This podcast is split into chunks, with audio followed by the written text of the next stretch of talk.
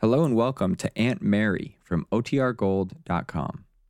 This episode will begin after a brief message from our sponsors. Another day is here, and you're ready for it. What to wear? Check. Breakfast, lunch, and dinner? Check. Planning for what's next and how to save for it? That's where Bank of America can help. For your financial to dos, Bank of America has experts ready to help get you closer to your goals. Get started at one of our local financial centers or 24-7 in our mobile banking app. Find a location near you at bankofamerica.com slash talk to us. What would you like the power to do? Mobile banking requires downloading the app and is only available for select devices. Message and data rates may apply. Bank of America and a member FDIC. When you need mealtime inspiration, it's worth shopping Kroger, where you'll find over 30,000 mouth-watering choices that excite your inner foodie. And no matter what tasty choice you make, you'll enjoy our everyday low prices, plus extra ways to save, like digital coupons worth over $600 each week. You can also save up to $1 off per gallon at the pump with fuel points. More savings and more inspiring flavors make shopping Kroger worth it every time. Kroger, fresh for everyone. Fuel restrictions apply. Now for our story.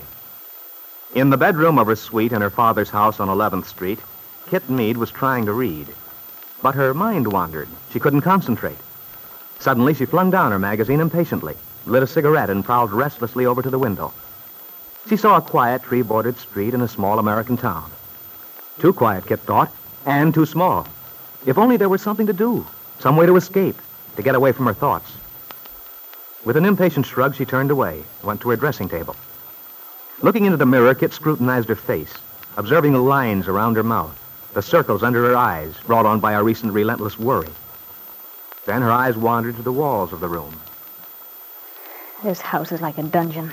I'm in a prison here. There's no escape. This town, this house.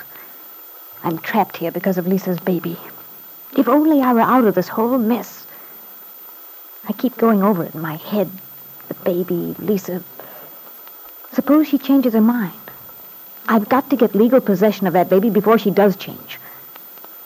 If Dad ever found out what I've done, found out the child isn't his grandson at all, he'd never forgive me. Then I'd have nothing. Lisa's checked out of the hotel. She's gone, I should worry. And yet, I can't get her face out of my mind. The way she looked when she left. Oh, I've got to stop thinking. Get out of this house. But there's nowhere to go.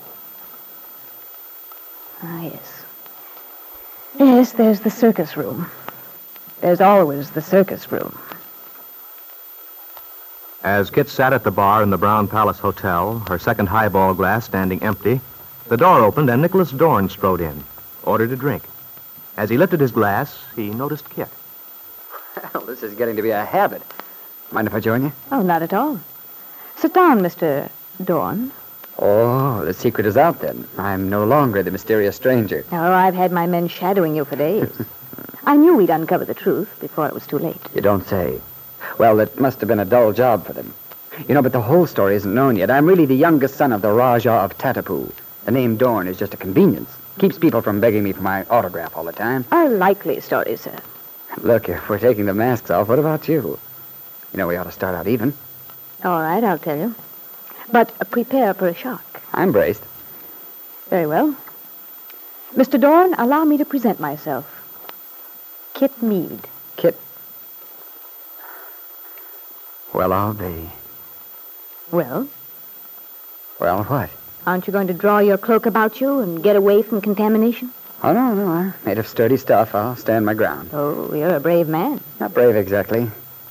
Just driven by scientific curiosity. Am I about to be dissected? Or did you intend collecting me for a specimen? Well, I don't need another specimen. I left a perfectly good example of the species in Hollywood, name of Julie. Of course, you're somewhat different at that. I am. In what way? Well, you see, she wasn't the man-eating variety. Man eating it.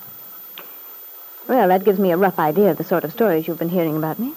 Does it? Yes. Yes, and I think it's safe to say you needn't believe everything you hear. Perhaps. Still, my stories came from a very good source. Oh? I suppose you regard your source as unquestionable. Naturally, you mean Aunt Mary and Peggy. Yes, I do. I'd stake my somewhat worthless life on anything Aunt Mary said. Oh, well, there's no point in my arguing that issue. One thing about Aunt Mary fans, you can't reason with them. On the contrary, I consider myself very open-minded. So you're Kit Mead. Yes. Yes, I am. Or maybe you'd better order another drink. Awfully good for snake bite, they say. Oh, I'm not worried. I carry my own antitoxin. Oh, really? What is it, a secret formula? Oh, no, no. Anyone can get it who wants to take the risk. You see, I've acquired immunity to your sort of menace. I built it up after years of exposure. Your friend Julie again. Yes. Some ways, that girl did me a lot of good. She forced me to look disaster in the eye and recognize it.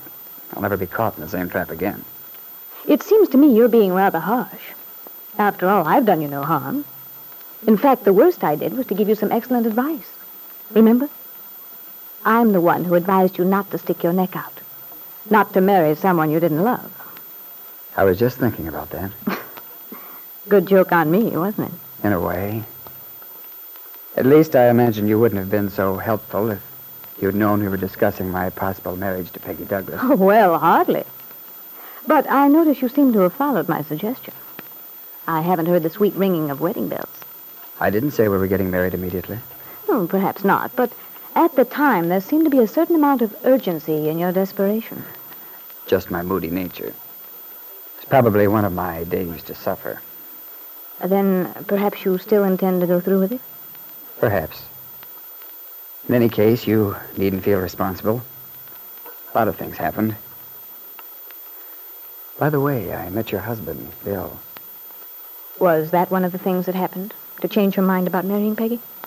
Look, I haven't said I've changed my mind. All right, all right, all right, so you won't give. Well, what did you think of Honest John? If you mean Bill, I liked him a lot. Oh, he's a fine, sterling character. Yes, indeed. Bill's the sort of man who always pays his library fines promptly. Forms a column to the left in crowded theater lobbies. Takes his hat off in elevators. Anything wrong with that? Oh, no, not a thing, really. Just a bit on the dull side. Why did you marry him? I can't see you going for him in the first place. Well, I'll tell you. I was curious. Curious. Yes. Yes, I wanted to see whether he was made of flesh and blood or stuffed with old copies of the Rover Boys series. Mrs. Mead, why don't you get hefty yourself? You're not fooling anyone. I suppose you want me to tell you that Bill was the finest thing that ever came into my life.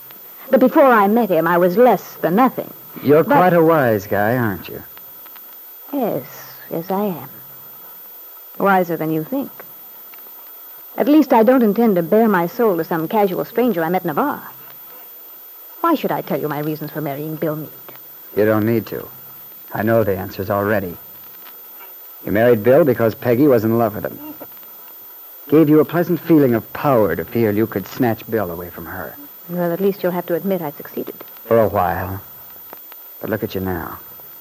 You're all tied up in knots because you can't stand facing the fact that Bill got fed up with you first. You're the sort of woman who can't stand to lose a man, whether you really want him or not. Look, why don't you go back to Hollywood and write yourself a nice B picture? This sort of thing is beyond your depth. You fancy yourself as quite a siren, don't you? Combination of Scarlett O'Hara and Amber, with a dash of Madame Pompadour thrown in. And really, you're just the spoiled daughter of the richest man in a small town. You haven't done a thing in all your life. It's perfectly clear whose thumb you're under. Just covered with virtue, aren't you? That special smug kind they dispense out at the Lane farm. A little of the same wouldn't hurt you a bit, my friend. You don't want your husband, Mrs. Mead. Why don't you give him up? Hmm. They've even got you to the point of cutting your own throat with an angelic smile on your face. Don't you realize what would happen if I gave Bill up? Really set him free? I think I do. Yes, and so do I. Bill and Peggy would fly into each other's arms. They might. Suppose they did. You mean to say you'd like that? After the song and dance you gave me the first time we met? I forgot to tell you something, Mrs. Mead. Time you found this out, too. Everybody in the world isn't looking out for his own skin the way you are. That I doubt. It's true just the same. There actually exist in this screwy world some people who care about what happens to the other guy. And you're one of these Sir Galahads, is that it? I'm no Galahad, no. But at least I'm I... not admitting you're right about anything you've said. In fact, you've no idea how wrong you are. But as to giving Bill his freedom, Well, maybe if you're fool enough to think you could risk it, it would serve you right. Maybe I'll do it. Just to see what happens. Kit left then. She'd been affected by Nicholas Dorn's merciless contempt. But it wasn't like Kit to let him know this. She walked out with her usual arrogant bearing. Nicholas looked after her, sighed heavily. It depressed him when he thought of Peggy and how this girl's cruelty had hurt her. It never occurred to him then that Kit Mead's last remark had been anything but flippant. And yet, perhaps Kit was more serious than Nicholas knew.